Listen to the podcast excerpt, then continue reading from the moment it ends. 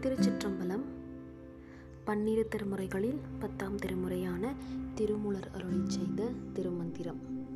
பாடல் நூற்றி முப்பத்தி எட்டு திருவடியே சிவலோகத்திற்கு செல்லும் நெறி. பாடல் திருவடியே சிவமாவது தேரில் திருவடியே சிவலோகன் சிந்திக்கில் திருவடியே செல்கதியது செப்பில் தஞ்சம் உள் தெளிவார்க்கே.